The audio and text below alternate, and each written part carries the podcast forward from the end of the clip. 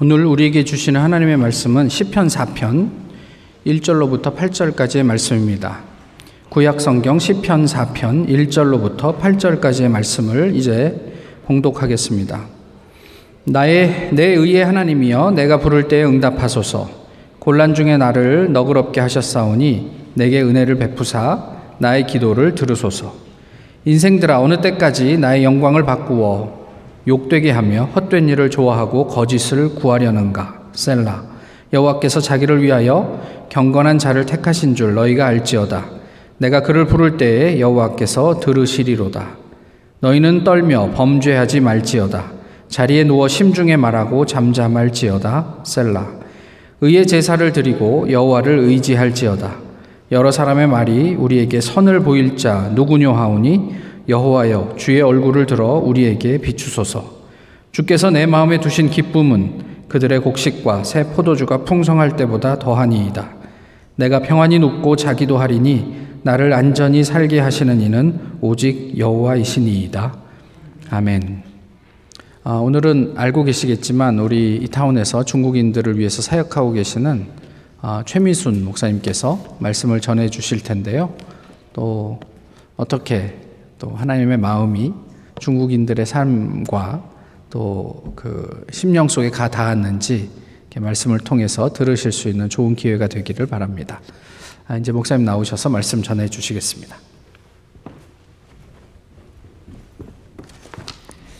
예. 어, 시편의 많은 시들이 다윗의 시라고 기록되어 있습니다. 시편 4편 역시 다윗의 시입니다. 이렇게 제일 처음에 어, 기록되어 있죠. 다윗이 이 시편에서 이렇게 말하고 있습니다. 제일 처음에 내 의의 하나님이여 내가 부를 때 응답하소서 말합니다. 그리고 곤란 중에 나를 너그럽게 하셨사오니라고 말해요. 다윗이 곤란 가운데 있었을 때 어려움 가운데 있었을 때 하나님 당신은 나를 너그럽게 하셨습니다. 내 마음이 쪼그라들지 않도록 억눌리지 않도록 여유를 찾아주셨습니다. 저는 그것을 기억합니다. 다윗이 말하면서 그러니 주님 1절 마지막에 내게 은혜를 베푸사 나의 기도를 들으소서라고 말합니다. 성경에는 많은 스토리들이 있습니다. 희노애락이 있고 기승전결의 멋진 신앙 이야기가 많이 있지요. 어떤 스토리들은 결론 혹은 맺음 없이 끝나기도 합니다. 그래서 뭐 어떻게 되었다라는 거지? 아니 그 악한 사건은 왜 일어났다는 거지? 왜 멋진 결론이 없지? 라는 의문을 남기고 끝나기도 한다는 겁니다. 성경에 기록되어 있는 것은 하나님에 관한 기록이고 또 인간에 대한 기록이기 때문입니다. 하나님은 너무나 놀랍고 크신 분이시기 때문에 우리가 함부로 모두 다 이해할 수 없는 것이 당연합니다.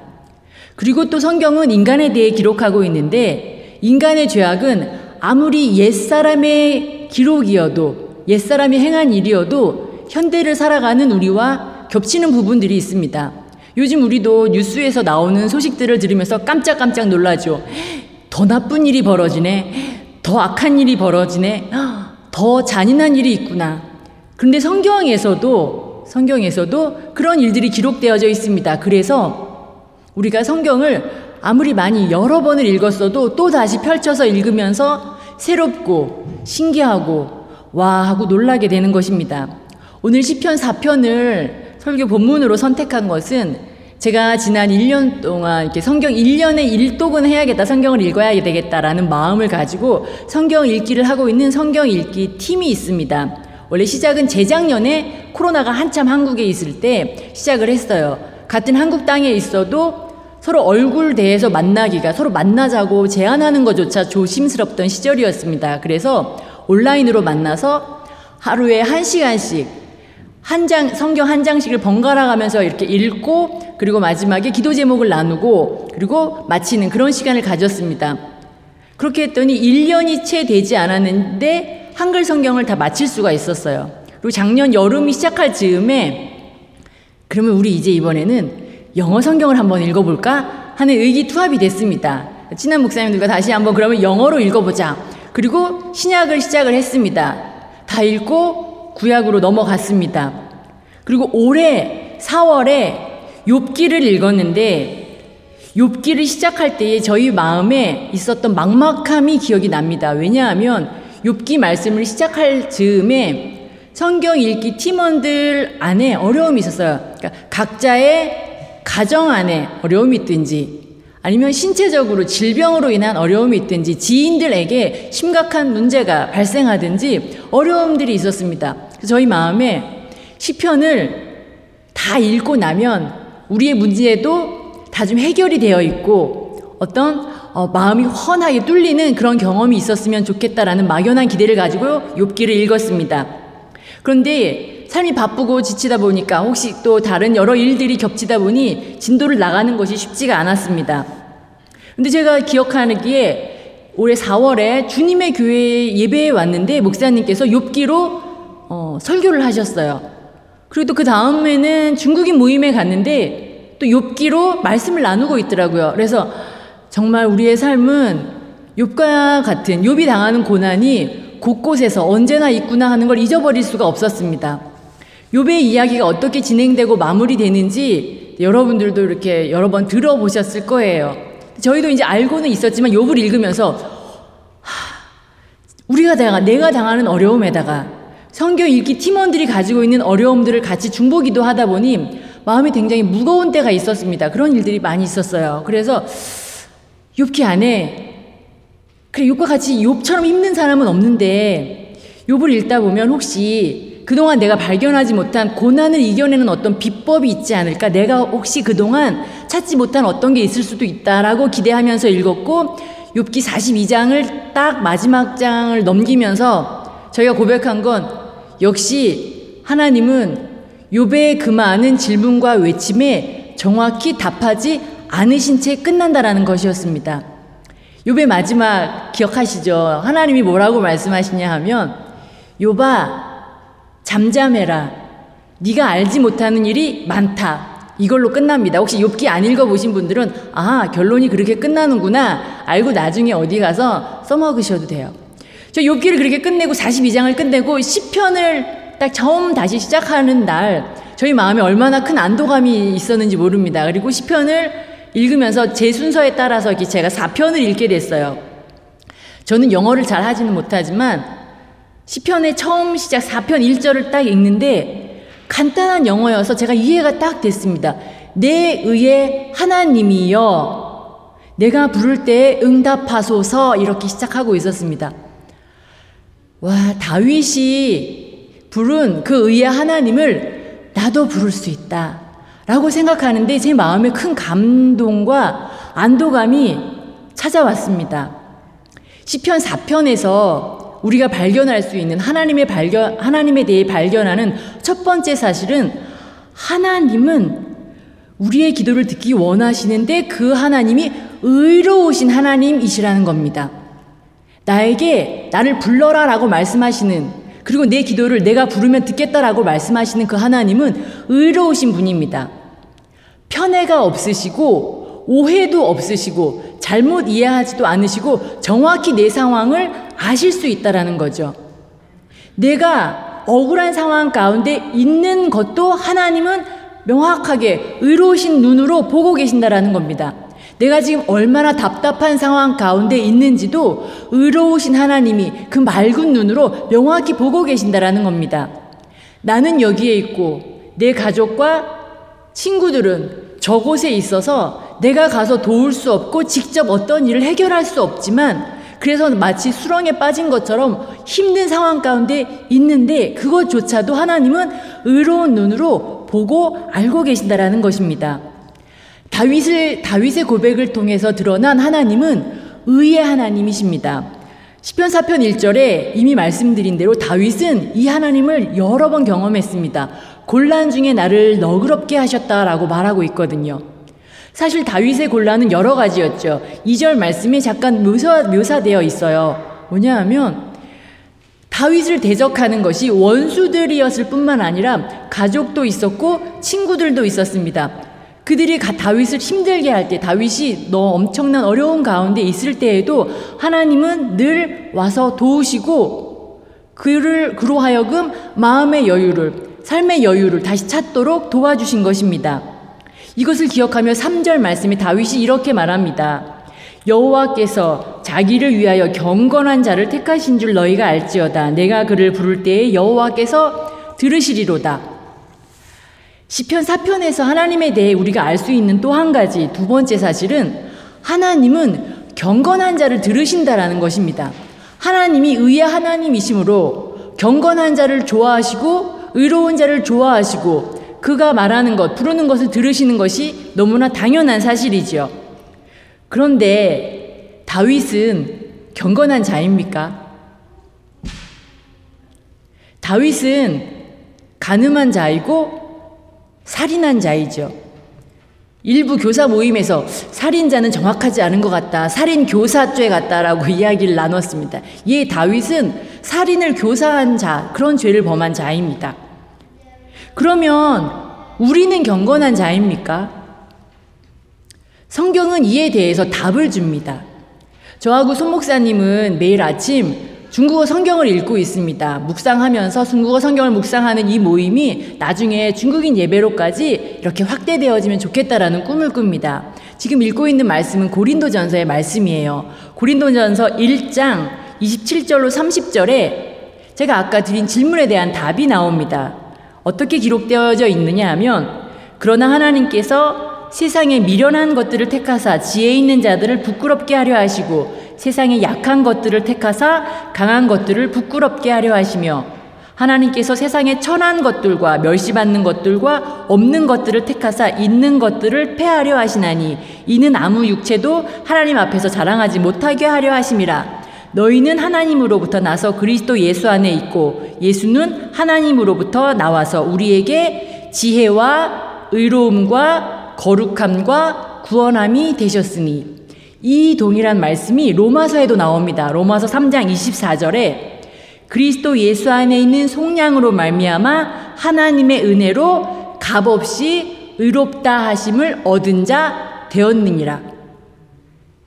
하나님께서 우리에게 의롭다 너는 의롭다 라고 말씀해 주신다라는 것입니다.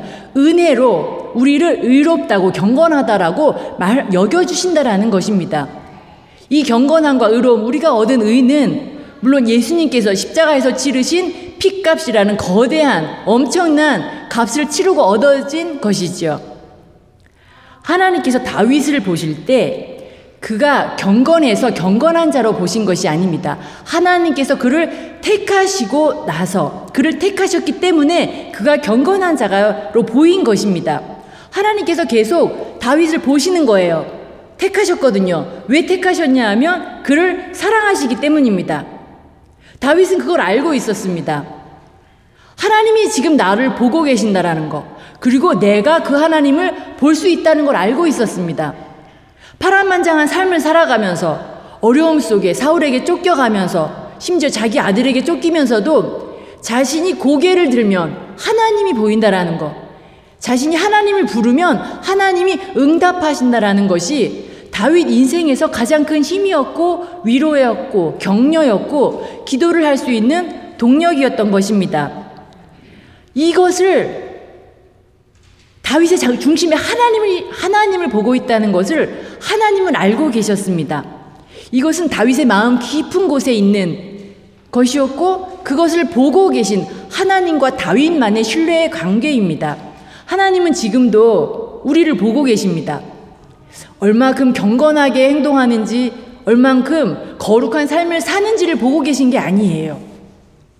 하나님이 보고 계신 건 내가 지금 실패를 했는데도 하나님께로 나아가려고 하고 있는지, 내가 지금 엄청난 실수를 했는데도 예수님께로 나아가겠다고 몸부림치고 있는지, 나에게 지금 엄청난 상처가 있는데 누군가 소금을 확 뿌렸어요. 그래도 내가 지금 십자가로 나아갑니다. 라고 고백하며 그러한 마음을 내가 가지고 있는지 아닌지 내 마음 중심 깊은 곳을 하나님은 보고 계신다라는 것입니다. 우리를 하나님께로 자꾸 자꾸 향하고 나아가는 우리를 하나님은 경건하다, 거룩하다, 의롭다라고 하시는 것입니다. 그리고 우리의 기도를 들으십니다. 시편 4편 1절에서 다윗이 기도를 시작할 때 외친 의의 하나님이여라는 말은 의로우신 하나님이라는 뜻과 더불어 나를 의롭게 하시는 하나님이라는 뜻이 같이 내포되어진 단어입니다. 그런데 사단은 반대로 말하겠죠. 의의 하나님 앞에 너는 너무 불경건해. 너는 너무 불의한 자이다. 하나님 앞에 감히 어떻게 나아가겠다라고 말하는 거야? 라고 말할 겁니다. 이건 아주 사단의 아주 고리적부터 써먹던, 창세기부터 써먹던 레파토리예요.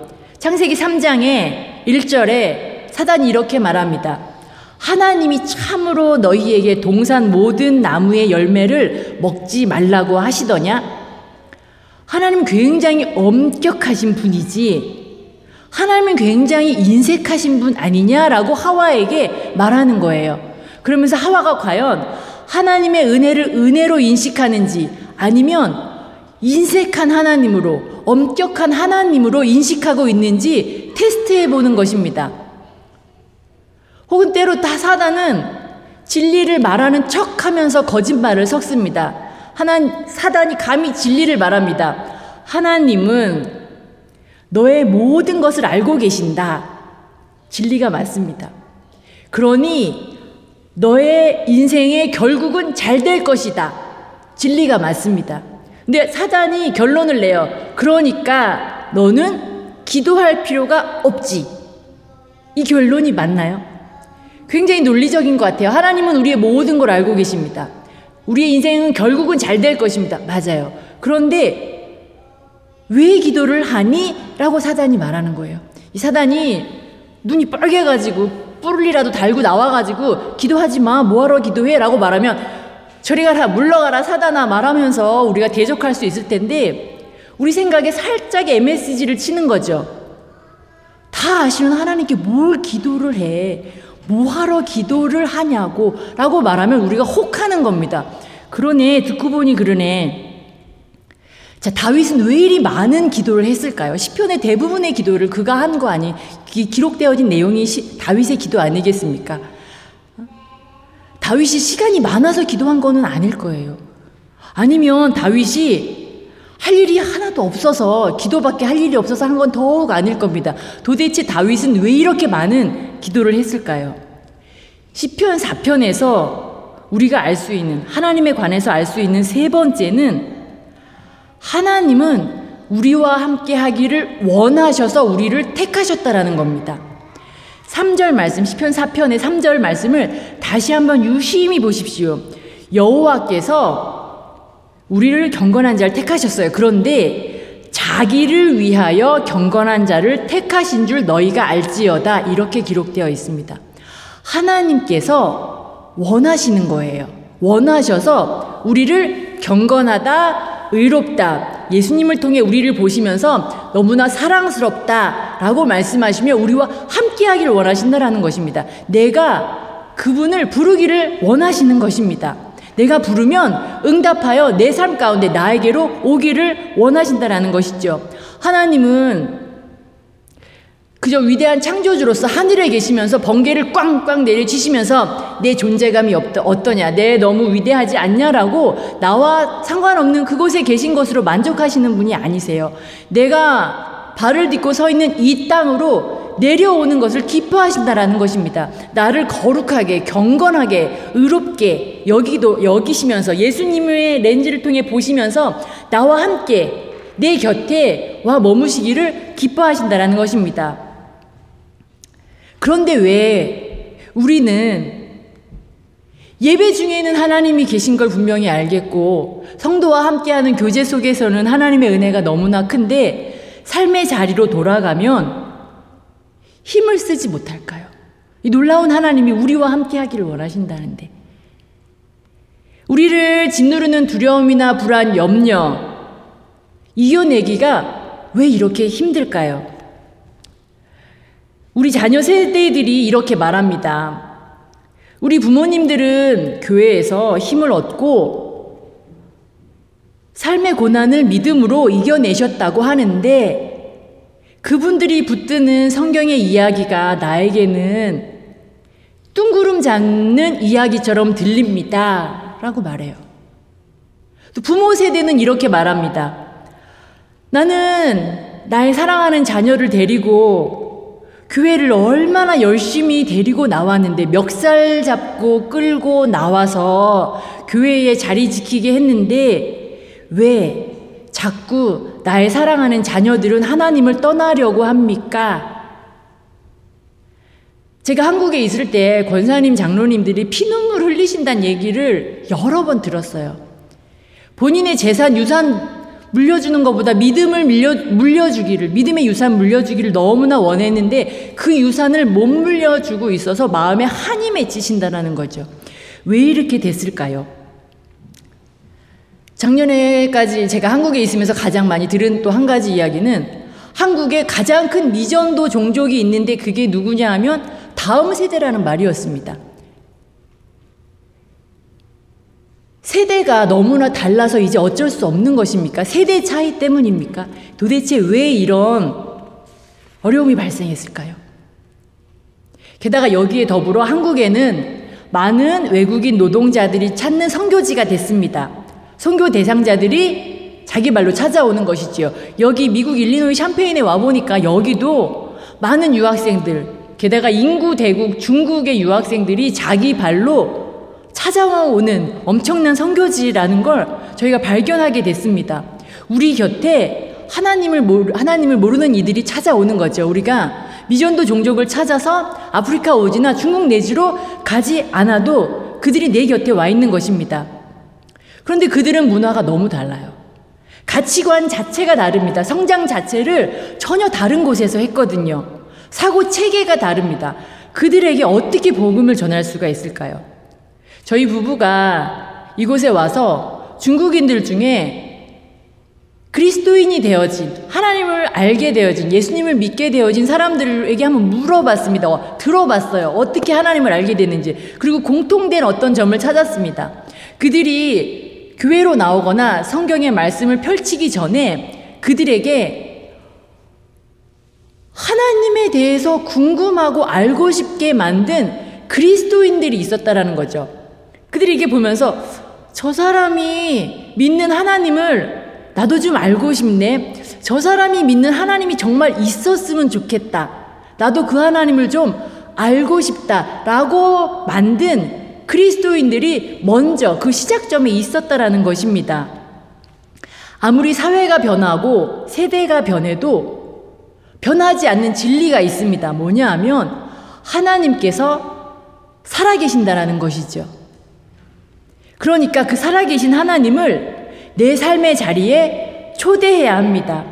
성경 말씀도 너무나 중요해요. 성경 말씀 너무나 중요하고 이 말씀대로 살아내고자 몸부림치는 우리의 노력도 너무나 중요합니다. 살아계신 하나님이 역사하시는 그 역사를 내가 지금 이곳에서 내 삶의 자리에서 경험하는 것, 그 하나님이 드러나게 하는 삶을 사는 것이 너무나 중요하다라는 것이죠. 내가 지금 내 가족과 주변인들에게 하나님을 알리고 싶다면 내가 그 하나님을 경험하는 삶, 내가 그 하나님으로 인해서 내 삶에 나타난 하나님으로 인해서 감격하고 감탄하고 감사하는 삶이 되어야 한다라는 것입니다. 하나님은 그걸 너무나 기뻐하세요. 우리가 놀라는 것. 하나님이 이렇게 일해 주셨습니다. 감사합니다. 하나님 정말 이런 분이시군요. 감탄하는 걸 하나님이 너무나 기뻐하셔서 우리를 지금 부르고 초대하고 계신 것입니다. 지금 오늘 나의 삶의 자리에서 살아계신 하나님을 부르고 경험하는 우리가 모두가 되기를 간절히 소망합니다. 이제 말씀을 마무리하려고 합니다. 제가 최근에 듣는 어떤 어, D.A. 카슨이라는 신학교 교수님의 강의를 들으니까 마지막에 말씀을 강의를 마무리하려 합니다. 라는 말을 꼭 하더라고요. 이렇게 하면 흩어졌던 집중력이 다시 돌아온다고 이렇게 하시면서 제가 이제 말씀을 마무리하려고 합니다. 얼마 남지 않았습니다. 이제 이렇게 말씀을 나누고 예배를 드리고 삶의 현장으로 돌아가면 우리 안의 불안이 다시 우리를 사로잡을 것입니다. 내 삶의 무게가 얼마나 무거운데 내 어깨를 짓누르는 이 무게의 힘은 아무도 모른다라고 생각하실수록 총각을 다투는 너무나 중요한 일을 하고 계실수록 멈추어서 하나님을 향하는 시간을 가져야 합니다. 하나님은 우리가 하나님이여 부를 때 응답하십니다. 하나님은 귀가 없고 눈이 없는 인간이 만든 다른 신들과 완전히 다른 분입니다. 하나님은 우리가 부르면 하나님을 향하여 정확히 외치면 우리의 외침은 정확히 하나님 귀에 꽂힙니다. 그리고 하나님은 우리의 외침에 응답을 시작하십니다. 때로 나만 소외된 것 같고 내 기도 응답만 되어지지 않는 것 같은 그때일지라도 기도를 계속 해야 합니다. 우리의 마음을 계속 하나님께로 향하셔야 돼요. 제가 나이가 50이 이제 넘고 올해 정말 새로 깨달은 게 있습니다. 욥기 다음에 시편이에요. 욥기가 지나면 시편이 옵니다. 욥기 42장 동안에 우리는 많이 힘들 수 있습니다. 욥이 굉장히 어리둥절한 고난을 당했습니다. 끝이 없을 것 같은 아픔이 있었어요. 외롭고 우울하고 상처가 이루 말할 수가 없었습니다. 그런데 그 42장이 기록될 동안 그래도 욥은 의의 하나님을 향해 서 있었습니다. 우리도 욥기 42장이 기록되어지는 그러한 삶을 살고 있잖아요. 그때에 저도 여러분도 하나님을 향하여 서 있기를 간절히 소망합니다. 하나님은 우리에게 좋은 것을 주십니다. 좋은 걸 사실은 계속 주고 계셨어요. 우리 곁에 계신데 우리가 그걸 미처 인지하지 못하고 있는지도 모릅니다. 우리가 매번 하나님보다 한 발짝 앞서가느라 내 옆에 오고 계신 하나님을 자꾸 뒤로 밀어내고 있었을지도 모릅니다. 우리가 기왕에 굉장히 느려 터진 미국에 와서 살고 있지 않습니까? 저보다 더 오래 살고 계신 분들 계신데 어차피 여기 살고 계신데 너무 서둘지 말고 너무 앞서가지 말고 하나님과 보조를 맞춰가는 삶을 한번 시도해보는 그러한 삶을 이루어보는 경험해보는 우리가 되기를 소망합니다. 내가 너무 힘듭니다. 어떻게 기도할지 모르겠어요. 라고 하실 때는 주님이라고만 하세요. 아버지라고만 하셔도 됩니다. 그거보다 내가 좀 더 기도하고 싶습니다. 근데 사실 뭘 기도해야 될지 모르겠어요. 라고 하실 때는 시편을 펴십시오. 시편은 다 기도입니다. 다 기도. 그냥 읽으면 이게 말씀을 읽는 것이면서 기도를 하는 거예요. 일석이조의 성경 내용이 시편입니다.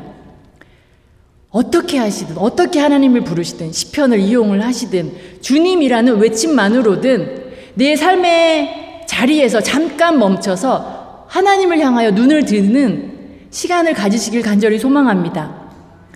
이렇게 하든 저렇게 하든 시편의 도움을 받든 소 모임의 도움을 받으시든 내 삶에서 한 발짝 물러나서 기도하면 우리 의의 하나님은 반드시 응답하십니다. 그분이 살아계신 걸 우리 삶 가운데 경험하게 해주실 것입니다. 기도하겠습니다. 하나님, 우리에게 부르라 말씀하시고 내가 부르면 응답한다 라고 말씀하신 주님 감사합니다. 그럼에도 불구하고 내가 기도의 자리로 나아가지 않은 많은 이유가 있었습니다. 하나님 내 불신 때문이었을 수도 있고요. 저의 실망감이 너무나 많이 쌓여서였을 수도 있습니다. 하나님, 제가 기도를 시작하긴 했는데 인내가 없어서 포기했는지도 모르겠습니다. 하나님, 다시 우리가 하나님을 향하여 손을 들 수 있게 하여 주시옵소서. 하나님을 향하여 주님이라고 외칠 수 있게 하여 주시옵소서. 하나님 아버지 도와주시옵소서라고 다시 기도할 수 있는 우리 인생 되게 하여 주시옵소서. 하나님 그로 말미암아 하나님께서 살아계시다라는 것을 우리의 삶에서 나의 삶에서 우리 가정 가운데 우리 교회 가운데 경험할 수 있게 하여 주시옵소서. 예수님의 이름으로 기도합니다. 아멘. 찬송가 368장 함께 부르시겠습니다.